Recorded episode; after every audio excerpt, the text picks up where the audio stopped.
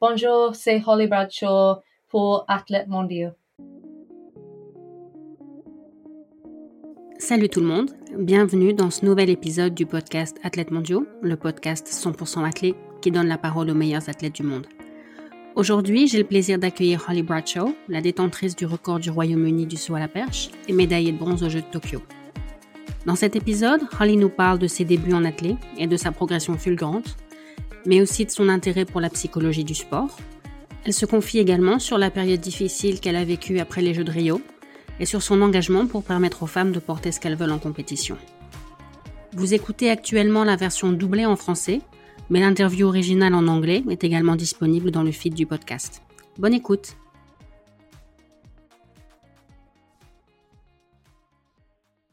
Salut Holly, bienvenue sur le podcast. Je suis, je suis super contente de pouvoir discuter avec toi aujourd'hui. Tu penses que la petite Holly de, de 10 ans penserait quoi de la femme que tu es devenue euh, je pense qu'elle serait fière. J'étais une enfant super timide. Pour te donner une idée, à l'école, je tremblais rien qu'à l'idée de devoir parler devant les autres. En cours d'anglais, je voulais pas, je détestais lire. Tu sais quand chaque enfant doit lire une page, je détestais ça. Et je pense que l'athlète m'a beaucoup donné confiance en moi. Maintenant, j'arrive à m'exprimer sur des sujets dont j'aurais jamais pensé pouvoir parler avant. Je pense qu'avec les années, au fil de ma carrière d'athlète, j'ai pris de plus en plus confiance en moi. Et maintenant, je suis capable de parler de problèmes que j'ai connus par le passé pour essayer d'inspirer un peu d'autres personnes, pour aider d'autres athlètes qui vivent peut-être les mêmes choses. Donc oui, je pense que la petite Oli serait très fière de la femme que je suis devenue. On reparlera tout à l'heure de tous ces sujets. Je voulais d'abord qu'on parle de tes débuts. Tu as été très vite très bonne. Est-ce que tu as parfois l'impression que c'est allé trop vite, que tu as, as eu une progression trop rapide? Parce que tu as participé au jeu chez toi à Londres alors que tu faisais de la perche que depuis quelques années. Est-ce que tu penses que c'était trop tôt pour toi? Oui, je pense. Avec le recul, maintenant, je me dis que... Parce que, tu sais, je faisais partie de ces enfants qui sont bons dans tous les sports. Quand j'ai découvert le saut à la perche, j'ai tout de suite compris le truc. C'était naturel pour moi, assez facile. Les quatre premières années, j'ai eu une progression de fou. Je battais mon record toutes les semaines. J'ai participé aux mondiaux juniors, puis aux Europe Espoirs. J'ai été médaillée les deux fois. Et après, j'ai participé aux Jeux de Londres dans mon pays. Et c'était top à l'époque. Mais maintenant, avec le recul, je me dis que je connaissais rien à mon sport en fait que ce soit sur le plan physique ou mental. Il y a eu 4-5 ans au milieu de ma carrière où j'ai été pas mal blessée, où mentalement ça allait pas non plus, et je pense que c'était parce que j'étais pas prête pour une progression aussi rapide. J'ai pas su gérer. Si je pouvais revenir en arrière et faire les choses autrement, j'essaierais de demander conseil à d'autres personnes, à des mentors, à des coachs qui seraient là pour moi et qui essaieraient pas juste de tirer profit de mon talent. J'essaierai de me renseigner davantage sur la discipline pour mieux la comprendre. Je me précipiterai moins parce que je pense que ça m'aurait servi pour la suite. Mais oui, c'était pas facile. J'ai sauté 4m87 en 2012 alors que ça faisait que 4 ans que je faisais de la perche et après j'ai mis 9 ans à battre ce record. Je pense que le problème c'était que quand j'ai fait cette super perf, j'avais aucune idée de comment je l'avais faite. Je débarquais au compète sans me poser de questions. Et c'était pas si mal d'une certaine façon, parce que je m'éclatais. Je savais pas ce que je faisais. Je débarquais et je faisais ma compète. Mais c'est pas ça le sport de haut niveau. Et je pense que le problème, c'est que ça m'a donné l'impression que c'était facile, que je pouvais continuer comme ça toute ma carrière. Et quand je me suis rendu compte que non, le réveil a été un peu difficile. Mhm. Quand tu as commencé la perche, c'était encore une discipline assez jeune pour les femmes. Tu parlais de mentor tout à l'heure. Est-ce que c'était difficile pour toi de trouver des, perchistes femmes à qui essayer de ressembler ou même à qui demander conseil? Parce qu'il y y avait peu de femmes qui faisaient de la perche à l'époque. Oui, c'est vrai. À l'époque où j'ai commencé, il y avait beaucoup d'Européennes sur le circuit qui parlaient pas bien anglais. Anna Rogowska, par exemple. C'était un modèle pour moi, mais elle est polonaise et elle parlait pas bien anglais.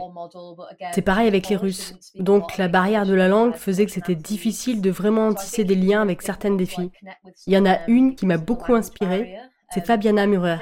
Son mari, c'était aussi son coach, m'a aidé à plusieurs meetings.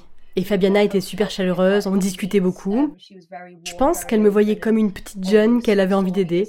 Donc si quelqu'un m'a aidé, c'est elle. Mais c'était vraiment pas une période facile parce qu'on s'entendait pas vraiment entre filles, on discutait pas beaucoup. On se voyait juste au moment des compètes, mais ça s'arrêtait là, on n'avait pas d'échange. Ça n'a rien à voir maintenant. On passe beaucoup de temps ensemble, on prend le petit-déj ensemble, on dîne ensemble, on va boire un café. On discute beaucoup, donc la discipline a beaucoup évolué au cours de ma carrière et c'est tant mieux. C'est nettement mieux maintenant, mais je pense que c'est parce qu'à l'époque c'était le début de la perche féminine. L'Europe dominait la discipline, mais c'était difficile de communiquer avec certaines filles, avec les Allemandes par exemple. En tout cas, c'était évident qu'à Tokyo, Katie Nejot et toi, vous étiez super contentes l'une pour l'autre. Ça, faisait plaisir à voir. Tokyo, c'était tes troisième jeux. J'ai vu que tu avais coécrit un article sur le blues post-olympique. Est-ce que tu peux nous en dire un peu plus? Oui, après Rio, j'ai eu une année super difficile. J'ai été pas mal blessée, je me suis fait opérer en mars, je me suis battue toute l'année pour revenir. J'ai pas pu beaucoup m'entraîner. Il y avait toujours quelque chose qui allait pas, même avant les Jeux d'ailleurs. Plusieurs fois dans les mois qui ont précédé les Jeux, je m'étais demandé si je pourrais y participer. Donc j'étais d'autant plus contente de pouvoir y aller, encore plus de finir cinquième en finale, sachant que j'avais pas pu m'entraîner comme je voulais. Ça m'a vraiment donné espoir, ça m'a donné confiance. J'étais super contente. Mais après Rio, beaucoup de gens étaient hyper négatifs, ils me critiquaient, ils disaient Oh, elle a encore fait cinquième, elle a encore raté la médaille.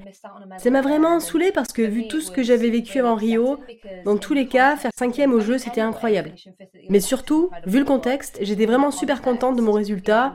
Et quand j'ai vu les réactions des gens, j'étais super triste et j'ai vécu ce qu'on peut appeler un blues post-olympique après ça. Je me souviens d'avoir parlé avec une femme qui faisait d'autres recherches. Elle avait vraiment trouvé ça intéressant, donc on a décidé d'écrire un article ensemble parce qu'on voulait en savoir plus sur ce type de phénomène. On a découvert que ça touchait la plupart des athlètes, qu'ils aient réussi leur jeu ou pas. Personnellement, je voulais écrire cet article, sensibiliser les gens à ce problème, pour qu'un athlète plus jeune qui participerait au jeu à 18-19 ans par exemple, sache ce que c'est que le blues post-olympique et que ça puisse peut-être l'aider. C'est ça qui m'a donné envie d'écrire l'article. J'avais envie de faire quelque chose d'utile.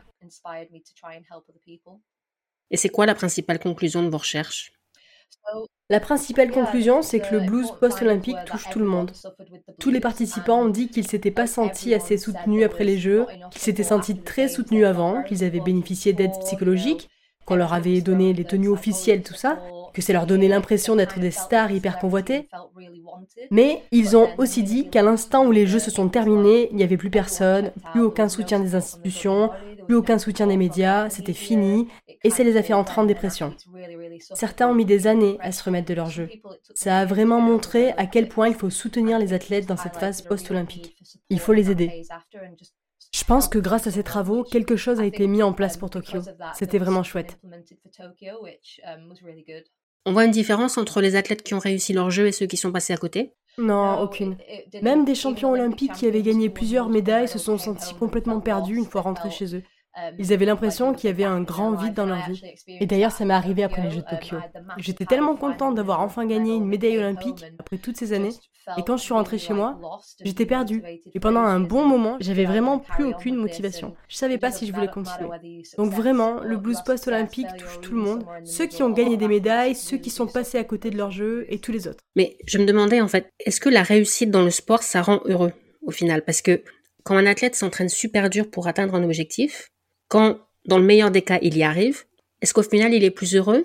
Ou alors est-ce que ça, crée comme un vide? Parce qu'il n'y a plus cet objectif à aller chercher et que au final il va essayer de, combler ce vide en, en se fixant un autre objectif. Est-ce que c'est pas une quête perpétuelle en fait? Oui, c'est une très bonne remarque. Je me suis dit la même chose, pas longtemps et c'était pas très rationnel de toute façon, mais j'avais bossé 10 ans, 12 ans pour l'avoir cette médaille olympique et je l'avais enfin. Et c'était génial, j'ai vraiment adoré ces moments. C'est des souvenirs incroyables quand j'y repense, mais c'est vrai qu'à un moment on se dit Ah, je l'ai fait, mais ça change rien au final. Je pense qu'on s'attend à autre chose, qu'il y ait vraiment un avant et un après, mais en fait non, ça change rien. Personnellement, je fais des choses pour moi-même, ma motivation est intrinsèque, donc c'était plus facile pour moi de vraiment savourer le moment, mais pour beaucoup d'autres athlètes qui vont chercher leur motivation à l'extérieur, qui n'ont qu'un objectif, gagner, c'est plus compliqué. Quand ils gagnent, ils se sentent complètement perdus. Ils sont hyper déçus parce qu'ils s'attendaient à autre chose. Et je pense que ça peut être super utile pour les athlètes d'essayer d'avoir une approche différente, d'avoir une motivation motivation plus intrinsèque, de ne pas être juste motivé par la victoire ou l'argent, par exemple. Ça peut être très bénéfique pour leur santé mentale. Je t'ai aussi entendu dire dans un autre podcast qu'après ta médaille de bronze à Tokyo, quelqu'un t'avait dit euh, Oh, tu étais presque, c'est dommage, j'ai pas manqué grand chose. Comme si la médaille de bronze, c'était pas encore assez. Oui, et j'étais devant un supermarché en Grande-Bretagne et quelqu'un m'a dit Oh, félicitations pour ta médaille de bronze, c'est dommage, t'es pas passé loin. Et pour moi, c'est l'illustration parfaite de ce qui cloche dans la société, dans les médias. Déjà, ça devrait être vu comme un truc de dingue de participer aux Jeux Olympiques. Et moi, j'ai gagné la médaille de bronze en plus. Mais pour cette femme, c'était pas encore assez. Il y a que la médaille d'or qui compte. C'est une mentalité qui doit changer. Je pense que ça tient beaucoup à la couverture médiatique. L'équipe de Grande-Bretagne gagne beaucoup de médailles et on a presque l'impression que chaque athlète de l'équipe est jugé en fonction de son résultat. Même ceux qui gagnent une médaille d'or, bah c'est pas aussi bien que ceux qui gagnent trois médailles d'or. On te compare toujours à quelqu'un d'autre. Et c'est le problème parce que tu vois, si j'avais pas gagné de médaille, si j'étais arrivé quatrième, ça aurait rien enlevé à cette bagarre incroyable en finale entre moi, Kat Stefanidi, Katina Jot et Anzelika Zidorova. Ça devrait être autant mis en valeur que les médailles. C'est rarement le cas. C'est dommage. À propos de réactions toxiques, je voulais aussi qu'on parle de ce que tu as vécu au début de ta carrière, quand certaines personnes se sont permis de faire des commentaires sur ton physique. T'as dit que ça t'avait rendu plus forte. T'es pas obligé de répondre si tu veux pas, mais je, me demandais quelle relation t'avais avec ton corps maintenant. Est-ce qu'il y a encore des séquelles de cette période ou est-ce que ça va mieux maintenant? Oui, je pense que ça me suivra toute ma vie, au moins toute ma carrière sportive. Et j'ai aucun problème à le dire. Ça va beaucoup mieux maintenant. Mais par le passé, il y a eu des moments où j'étais obnubilée par mon poids. Je supportais pas de me regarder dans la glace, mais ça me pourrit plus la vie maintenant. C'est toujours hyper difficile pour moi de me mettre en bikini devant d'autres gens, par exemple. Donc je mets un maillot, une pièce. Surtout quand je suis avec d'autres athlètes, je vais à la piscine que si je suis en maillot, une pièce. Je veux pas mettre de bikini parce que la période dont tu parlais a laissé des traces chez moi. Mais j'ai fait des progrès. C'était bien pire avant. Avec l'âge, j'ai réussi à mettre ces sentiments de côté, mais je sais que j'aurai ce problème toute ma vie. C'est vraiment dommage, vraiment, que des commentaires négatifs de quelques personnes sur les réseaux sociaux aient pu avoir cet impact. C'est un sujet qui me tient beaucoup à cœur parce que je veux vraiment que ça cesse. Je trouverais insupportable que des commentaires comme ça dissuadent par exemple une jeune de 16 ans de faire de l'athlète ou que ça l'impacte pour le reste de sa vie. Et si c'est pas indiscret, t'as eu des troubles du comportement alimentaire à un moment? Um, Non, j'ai jamais eu de troubles du comportement alimentaire, mais disons que j'ai pas toujours eu un rapport très sain à la nourriture. À une époque, par exemple, je me pesais tous les jours et si je voyais que je perdais pas de poids, je réduisais drastiquement mes portions. Je me faisais aider, je mangeais que de la salade. J'irai pas jusqu'à dire que j'ai eu des troubles du comportement alimentaire, heureusement, mais oui, mon rapport à la nourriture a pas toujours été très sain. Est-ce que tu fais particulièrement attention à ce que tu postes sur les réseaux sociaux, sachant que dans les gens qui te suivent, il y a beaucoup de jeunes, notamment beaucoup de jeunes filles? Um, oui, je dis toujours que c'est un privilège, une opportunité pour une personne médiatisée comme moi de montrer l'exemple.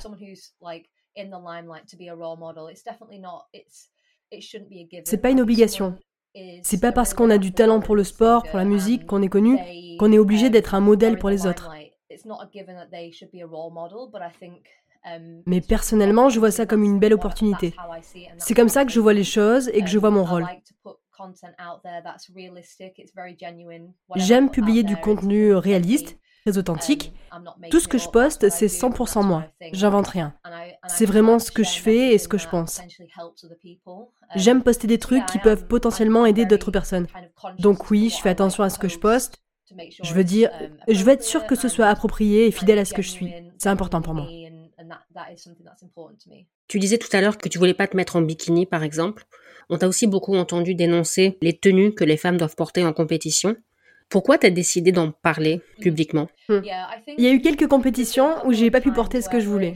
Au jeu de Tokyo, quand je suis allée à la remise des tenues officielles, je me suis rendu compte qu'il y avait rien qui me convenait. Avec le développement des réseaux sociaux, avec toutes les marques qui veulent que les publications fassent beaucoup de likes, ça peut vraiment créer un environnement toxique.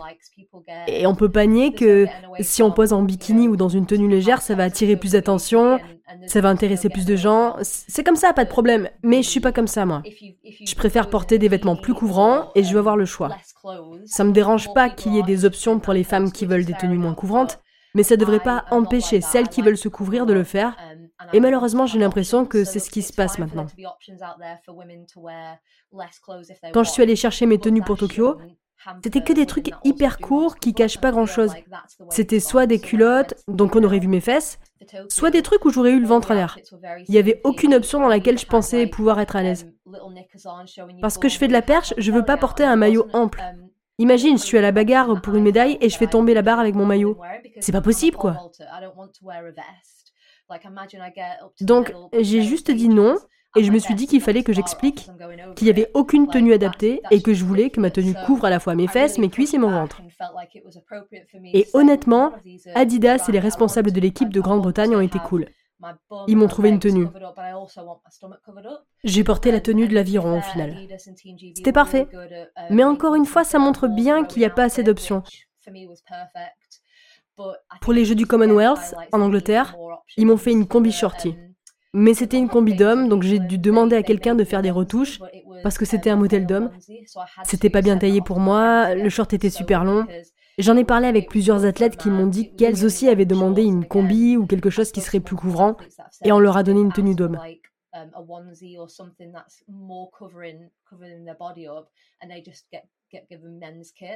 Dans notre société, au XXIe siècle, on ne peut pas se contenter de ça.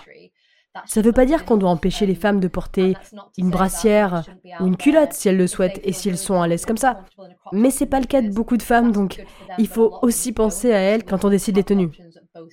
Oui, puis vous devez pouvoir vous, vous concentrer sur la compétition sans penser à ce que ce qu'on voit à la caméra. Oui, exactement.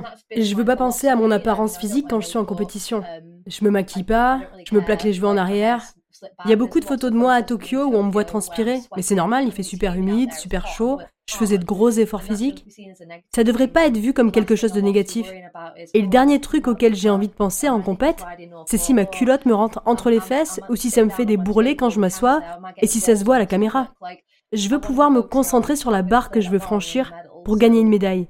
Je pense que beaucoup de femmes ressentent la même chose que moi, donc il faut leur proposer des options qui leur conviennent. T'en as discuté avec d'autres filles? Oui. Quelques filles m'ont dit qu'elles avaient vécu la même chose que moi. Uh, um, Quand on est athlète de haut niveau, on est en super forme et c'est vrai que la plupart des athlètes sont très bien dans leur peau. Donc je pense qu'on ne parle pas assez de ce problème. J'ai parlé à quelques filles qui m'ont dit j'ai vécu la même chose. J'ai dû mettre un t-shirt alors que j'avais aucune envie de lancer ou de sauter en t-shirt. Mais j'avais pas le choix parce qu'on m'a rien donné d'autre. Ou j'ai dû porter une tenue de mec parce que c'est tout ce qu'ils avaient. Donc je suis vraiment loin d'être un cas isolé. Mais beaucoup de filles se sentent pas d'en parler, elles osent pas. Certaines n'ont pas envie de dire ce qu'elles pensent et de dénoncer le problème, parce qu'elles se disent que ça peut être mal interprété, et beaucoup de filles ont peur que ça se retourne contre elles. Mais moi, je pense que c'est bien que je le fasse. En tout cas, merci pour ce que tu fais, ça aide beaucoup de monde. Tu peux aussi nous parler de, ta passion pour la psychologie du sport, la prépa mentale? Oui, en fait, pendant longtemps, j'étais vraiment sceptique sur la psychologie du sport. Au début de ma carrière, j'ai eu quelques mauvaises expériences. On m'avait juste dit de remplir un questionnaire, c'était hyper robotique et je m'étais dit que c'était pas pour moi. Et puis en 2013, j'ai rencontré la psychologue du sport avec qui je travaille encore maintenant. Et ça a vraiment été une bouffée d'oxygène. On a discuté un bon moment, j'avais l'impression de papoter avec ma mère ou une copine. C'était une conversation détendue. Et après, je me suis dit, waouh, on a vraiment bien bossé aujourd'hui. Alors que je m'étais même pas rendu compte qu'on faisait une séance en fait. Ça m'a vraiment ouvert les yeux. J'ai pris conscience que ça pouvait vraiment m'aider. Après 2-3 ans de suivi avec elle, ça a vraiment fait naître en moi une passion pour la psychologie du sport. J'étais convaincue que c'était super utile. C'est très stigmatisé. Certains pensent que si on a besoin de voir un psychologue du sport, c'est qu'on est faible mentalement, qu'on a des problèmes dans la tête, alors qu'en fait, la psychologie du sport peut aider à devenir meilleur que ses adversaires. Et c'est pour ça que j'ai vraiment à cœur d'en parler. Pour faire tomber les préjugés. Pour faire comprendre aux gens que c'est pas utile seulement quand on a un problème. Ça peut aider tout le monde. Et il faut que ta psychologue du sport connaisse bien le saut à la perche pour pouvoir t'aider ou pas? Euh, Je pense qu'elle avait jamais entendu parler de saut à la perche quand on s'est rencontrés. Elle avait jamais aidé de perchiste. Et elle a beaucoup appris au fur et à mesure de notre collaboration. Mais en fait, les principes de psychologie du sport sont assez génériques. L'approche est très similaire, quel que soit le sport, qu'on joue au tennis ou qu'on saute à la perche. Mais oui, elle a appris à mieux connaître le saut à la perche avec le temps. Elle n'était pas obligée, mais c'est vrai que le saut à la perche, c'est pas un sport comme les autres. Il arrive qu'on fasse des tout droit et qu'on n'arrive plus à piquer ou qu'on ait d'autres blocages mentaux, des trucs comme ça. Donc c'est sûr que c'était important pour elle de connaître tous ces aspects-là. Comment vous avez travaillé ensemble pendant le confinement? Je t'ai entendu dire que vous aviez fait de la visualisation. Oui, ce qu'on a fait, c'est que chaque semaine, quand normalement j'aurais dû faire une séance de perche, je m'asseyais ici dans cette pièce et on s'appelait. Mon coach participait aussi à distance. On éteignait tous nos caméras. Je fermais les yeux et j'écoutais la voix de ma psychologue. Elle me guidait pendant la séance de perche. Elle disait des trucs comme tu rentres dans le centre d'entraînement, la piste est violette, tu marches vers le tapis de perche, tu poses ton sac. Elle racontait tout ce que je fais normalement pendant une séance. Et après, quand j'étais sur la piste d'élan, Scott, mon coach, disait par exemple, tu lèves la perche, tu cours quatre foulées, et on faisait ça pendant une demi-heure, un peu comme pour une séance de perche normale. J'ai trouvé ça super utile. Je sais que Steve Buckley, un ancien lanceur de javelot, a raconté qu'il avait été blessé six mois pendant sa carrière et qu'à ce moment-là, il faisait seulement de la visualisation et que ça avait suffi pour presque stimuler ses muscles et pour se souvenir de ce qu'il avait à faire. Je pense que ça a eu le même effet sur moi pendant cette période de confinement. Wow, super intéressant. Tu peux peut-être nous donner d'autres exemples de choses que vous avez travaillé ensemble et sur lesquelles tu as, fait des progrès? Elle m'a surtout appris comment me remettre de blessures et à les voir comme quelque chose de positif. J'aime aussi beaucoup le concept d'épanouissement dans l'adversité, c'est-à-dire la capacité à utiliser les mauvaises expériences pour apprendre et pour progresser. C'est elle qui m'a appris à faire ça. Dès que je rencontre une difficulté, c'est plus facile pour moi de rebondir en voyant les choses comme ça. Je suis aussi très résiliente de façon générale. Je pense que c'est parce que je suis un peu tarée. J'ai probablement un grain. Elle a jamais dû m'aider à régler un blocage mental qui m'empêcherait de piquer, par exemple. Je pense que l'une de mes principales difficultés, ça a été le manque de confiance. Parce que j'ai été très vite très bonne au début de ma carrière, et ça m'a presque donné la conviction que je pouvais gagner une médaille en grand championnat, aux mondiaux ou aux jeux. Et je savais que j'avais le talent pour ça. Mais avec les blessures et les différents problèmes physiques que j'ai eus quelques années plus tard, j'ai vraiment perdu confiance en moi. Je finissais par me dire que j'avais peut-être pas le talent au final, que j'étais peut-être pas capable de gagner une médaille, et elle m'a vraiment aidé à arrêter ça, à arrêter d'avoir ces pensées négatives. Elle m'a montré que j'étais capable de gagner une médaille, de continuer. Ça a vraiment été un tournant important pour moi. Je pense que le plus gros travail qu'on a fait, c'est de changer mon état d'esprit. Avant, j'étais vraiment motivée par les résultats. Quand je me fixais des objectifs, c'était toujours de gagner une médaille, un championnat, de sauter 5 mètres, des trucs comme ça. Elle m'a appris à plus faire les choses pour moi-même. Bien sûr, je veux gagner des médailles et sauter 5 mètres, mais peu importe. Ce à quoi je dois penser, c'est être grande au décollage, à soulever autant sur tel exercice de muscu, à manger équilibré la plupart du temps, ce genre de choses. C'est en faisant les choses pour moi-même et par passion pour le sport que j'ai réussi à changer mon état d'esprit et pas arrêter la perche. J'aurais pas eu les bons résultats que j'ai eu sans ça. En général, qu'est-ce qui te fait dire que tu as réussi ta saison ou à l'inverse que tu l'as raté. Est-ce que c'est les, les, médailles gagnées? Est-ce que c'est les, les perfs? Est-ce que c'est d'autres choses? Ça peut être beaucoup de choses. Personnellement, 2021 a été la meilleure année de ma vie. J'ai battu mon record personnel, j'ai été médaillée au jeu, mais surtout j'ai été régulière comme jamais. Jamais dans ma carrière j'avais autant sauté plus de 4,80 m. J'étais plus rapide qu'avant, techniquement c'était bien aussi, donc tout ça. Et en même temps, si on regarde mon année 2021, pardon 2022, on peut se dire que c'était une année pourrie. Et oui, cela a été, mais j'ai aussi beaucoup appris sur mon corps. Je suis devenue plus résiliente mentalement et ça m'a aussi appris que j'aime toujours autant mon sport. Ça m'a donné envie de continuer jusqu'à Paris 2024 pour gagner une autre médaille. Donc au final, même si on peut avoir l'impression que 2022 a été un désastre, à titre personnel, ça a été une très bonne année parce que même si j'ai pas gagné de médaille et si j'ai pas sauté haut, j'ai énormément appris sur moi-même en tant que personne et ça va beaucoup m'aider pour la suite. Donc au final, c'est quasiment aussi positif que 2021. C'est quelque chose que j'essaie toujours d'expliquer. Quand tu fais une bonne séance de perche, une bonne compète, peu importe, ça flatte ton ego, tu te dis que t'es génial, tu te sens bien, mais t'apprends rien, parce que tout s'est bien passé justement. Alors que quand ça se passe mal à l'entraînement ou en compète, c'est sûr que c'est saoulant, mais t'apprends tellement plus parce que tu dois te donner à fond, faire des efforts pour t'en sortir, et ça t'apprend tellement qu'au final c'est quasiment aussi positif. Et comment tu le vis quand tu fais une mauvaise séance d'entraînement? T'es le genre à, t'en vouloir ou tu passes vite à autre chose? Oui, avant ça me contrariait beaucoup. Je déprimais après l'entraînement, je pleurais, je m'en voulais beaucoup. Mais maintenant, j'essaie, je fais une liste après une mauvaise compète ou une mauvaise séance d'entraînement. Je fais une liste de ce qui s'est bien passé et dans une autre colonne, je mets pas les choses négatives, mais plutôt ce que je peux améliorer. Il arrive qu'il n'y ait qu'une seule chose dans la colonne des choses qui se sont bien passées, mais dans la colonne des points améliorés, je peux écrire par exemple à la prochaine séance, je serai plus grande au décollage, je dois mieux dormir la nuit précédente, je dois mieux manger, tout ce que je peux faire pour que ça aille mieux. C'est ça que j'écris. Et ça devient quelque chose de positif. Plutôt que de rester chez moi à me dire je suis nulle, j'y arriverai jamais, ça me saoule.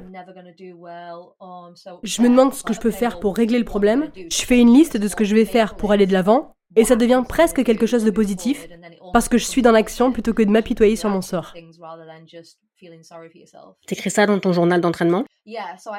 Oui, je tiens un journal d'entraînement et j'en ai un particulier pour la perche où je note tout, les perches que j'utilise, le décollage, des trucs comme ça. Et en plus de ça, j'écris des trucs comme c'était une super séance, j'étais super grande au décollage, mais la prochaine fois, je dois faire l'extension de jambes plus vite, des choses comme ça. J'écris toujours beaucoup pour me souvenir. Je pense qu'il ne faut pas compter sur sa mémoire. Je préfère tout écrire dans un carnet, relire mes notes dans la semaine et quasiment étudier ce que j'ai écrit. Je pense que c'est utile et je recommande de faire ça. Tu parlais de Scott tout à l'heure. Je suppose que c'est pas ton premier coach. Est-ce que tu peux nous parler des autres coachs que tu as eu avant lui?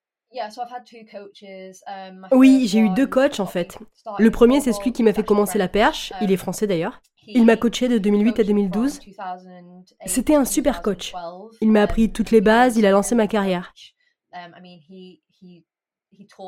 C'est avec lui que j'ai sauté 4,87 m, ce qui est incroyable. Le seul problème, c'était qu'avec lui, j'ai pas appris grand-chose sur la discipline. Je comprenais pas comment on saute à la perche. C'était juste, prends cette perche, cours, pique et tu sauteras haut. Alors que depuis que je m'entraîne avec Scott, j'essaie vraiment de comprendre le saut à la perche. Scott m'a expliqué les principes d'entraînement, les caractéristiques de chaque perche, pourquoi on fait ce qu'on fait.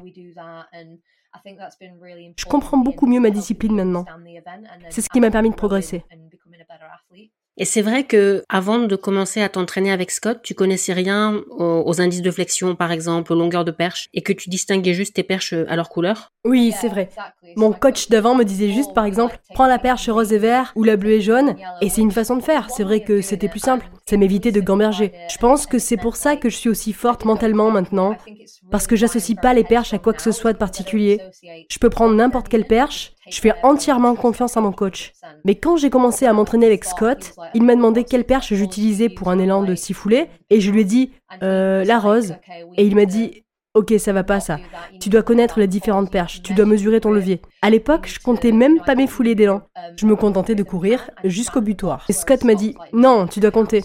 Donc pendant 8 foulées, je faisais 1, 2, 3, 4, 1, 2, 3, 4. Pour d'une certaine façon mémoriser le bon rythme. J'avais jamais fait ça avant, je me contentais de courir sans réfléchir jusqu'au butoir. Donc j'ai énormément appris sur les subtilités du saut à la perche quand j'ai commencé à m'entraîner avec Scott. Mais ça veut dire que maintenant tu pourrais faire une compète seule sans que ton coach soit là? Je sais que je pourrais me débrouiller toute seule pendant une compète. Je sais très bien ce que je fais. La plupart du temps, quand je vais voir Scott après un saut, je lui dis par exemple, j'étais un peu plus près et je pense que j'étais pas assez grande au décollage. Et il est d'accord avec moi. Mais tu sais, beaucoup de gens pensent que je devrais apprendre à faire sans mon coach en compétition, mais j'ai pas besoin en fait. J'aurais jamais besoin de me débrouiller sans lui, surtout en grand championnat. Donc, comme ça m'arrive jamais de devoir faire sans lui, c'est pas quelque chose qu'on doit anticiper, préparer. Je sais que je pourrais me débrouiller sans lui, mais j'aime bien qu'il soit là. Il me rassure.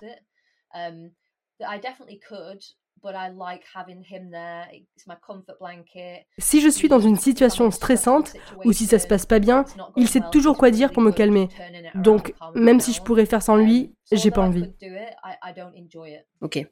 Qu'est-ce que tu penses qu'il faudrait faire pour mieux promouvoir et mieux montrer le saut à la perche? Maintenant, on a la possibilité d'avoir des écrans partagés. Je pense que l'une des choses fantastiques à la perche, c'est ce qui se passe dans un concours, c'est la dramaturgie. Dans un meeting Diamond League, si on montre qu'un saut sur deux, ça a aucun intérêt. On voit quelqu'un réussir ou rater un essai, mais on n'a pas le contexte, on connaît pas l'enjeu du saut, donc c'est pas intéressant. Il y a guère que les vrais fans de perche qui regardent depuis chez eux en suivant tout avec la feuille de concours qui comprennent et qui se disent par exemple quand ils voient un essai à la télé Ah, c'est l'essai d'Oli à telle hauteur. Mais le spectateur moyen qui regarde parce qu'il aime l'athlète peut pas apprendre à aimer la discipline parce qu'il comprend pas ce qui se passe. Donc je pense que les écrans partagés sont super importants pour permettre de rien manquer. On peut aussi organiser des meetings avec juste de la perche et les diffuser en direct. C'est chouette, surtout ceux qui sont organisés en France. Il y a deux concours en parallèle, on passe toujours de l'un à l'autre, donc il n'y a pas de temps mort. C'est vraiment super ça pour la perche. Et je pense aussi que c'est bien d'avoir des gens comme Mondo qui montrent à quel point c'est une super discipline parce que ça fait connaître la discipline à toujours plus de gens. Ok. Les Jeux de Paris, ça sera tes derniers? Oui, j'arrêterai après Paris. Pas juste après les Jeux, je ferai quelques compètes après, mais les Jeux de Paris seront mon dernier grand championnat. Et tu seras presque à domicile en plus. Oui, à l'étranger, on peut pas faire plus près de chez moi que Paris.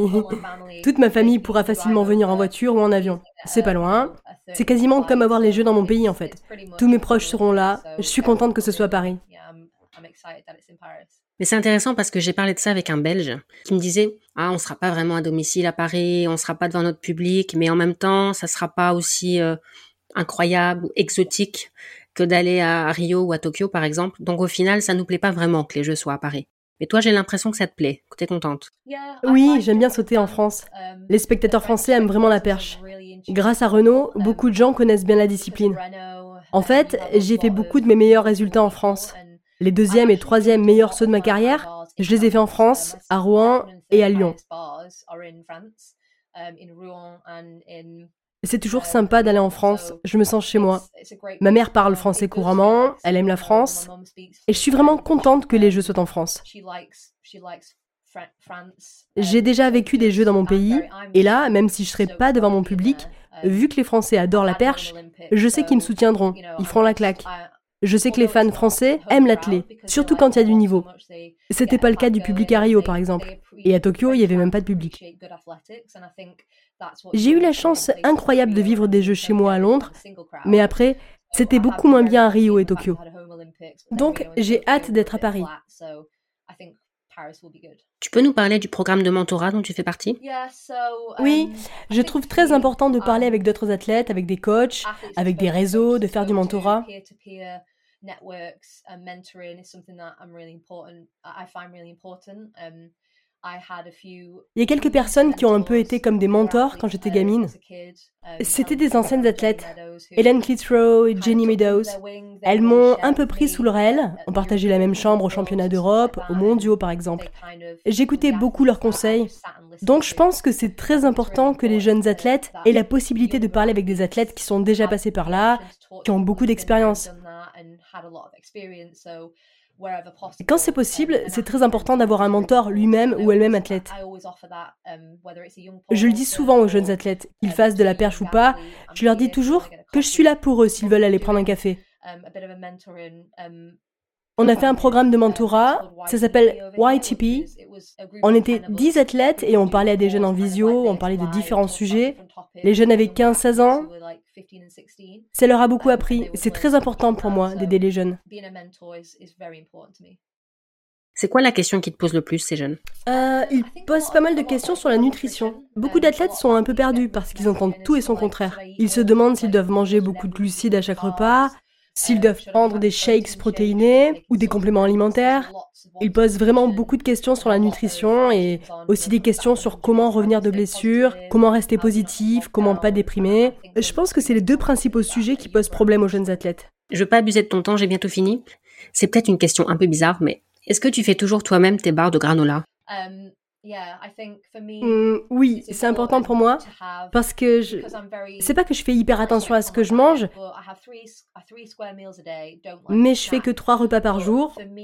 J'aime pas prendre de collation, mais euh, ça m'arrive. Vu que certains de mes repas ont pas beaucoup de glucides parce que je fais pas une discipline d'endurance, je fais de la perche, donc j'ai pas besoin d'autant de glucides que d'autres athlètes. Mais parfois, au milieu d'une séance, surtout une séance de perche qui peut durer plusieurs heures, parfois j'ai besoin, en tout cas ma tête a besoin de quelque chose de sucré. Donc j'aime bien avoir des boules ou des barres de granola dans mon sac au cas où. J'aime cuisiner et j'aime bien savoir ce qu'il y a dans ce que je mange. J'achète jamais de sauce toute faite, ce genre de trucs. Donc, en faisant moi-même mes boules de granola, par exemple, je sais ce qu'il y a dedans, combien de miel, de beurre de cacahuète, etc. Au moins, je suis sûre qu'il n'y a pas de sucre ajouté, par exemple. C'est super important. Tu pourras me donner la recette pour que je la mette dans les notes de l'épisode? Oui, bien sûr, pas de problème, je te la donnerai. Je sais que tu aimes aussi le café. T'as un café préféré? Tu commandes quoi en général? Oui, en général, je prends un long black ou un flat white. Ça dépend vraiment en fait.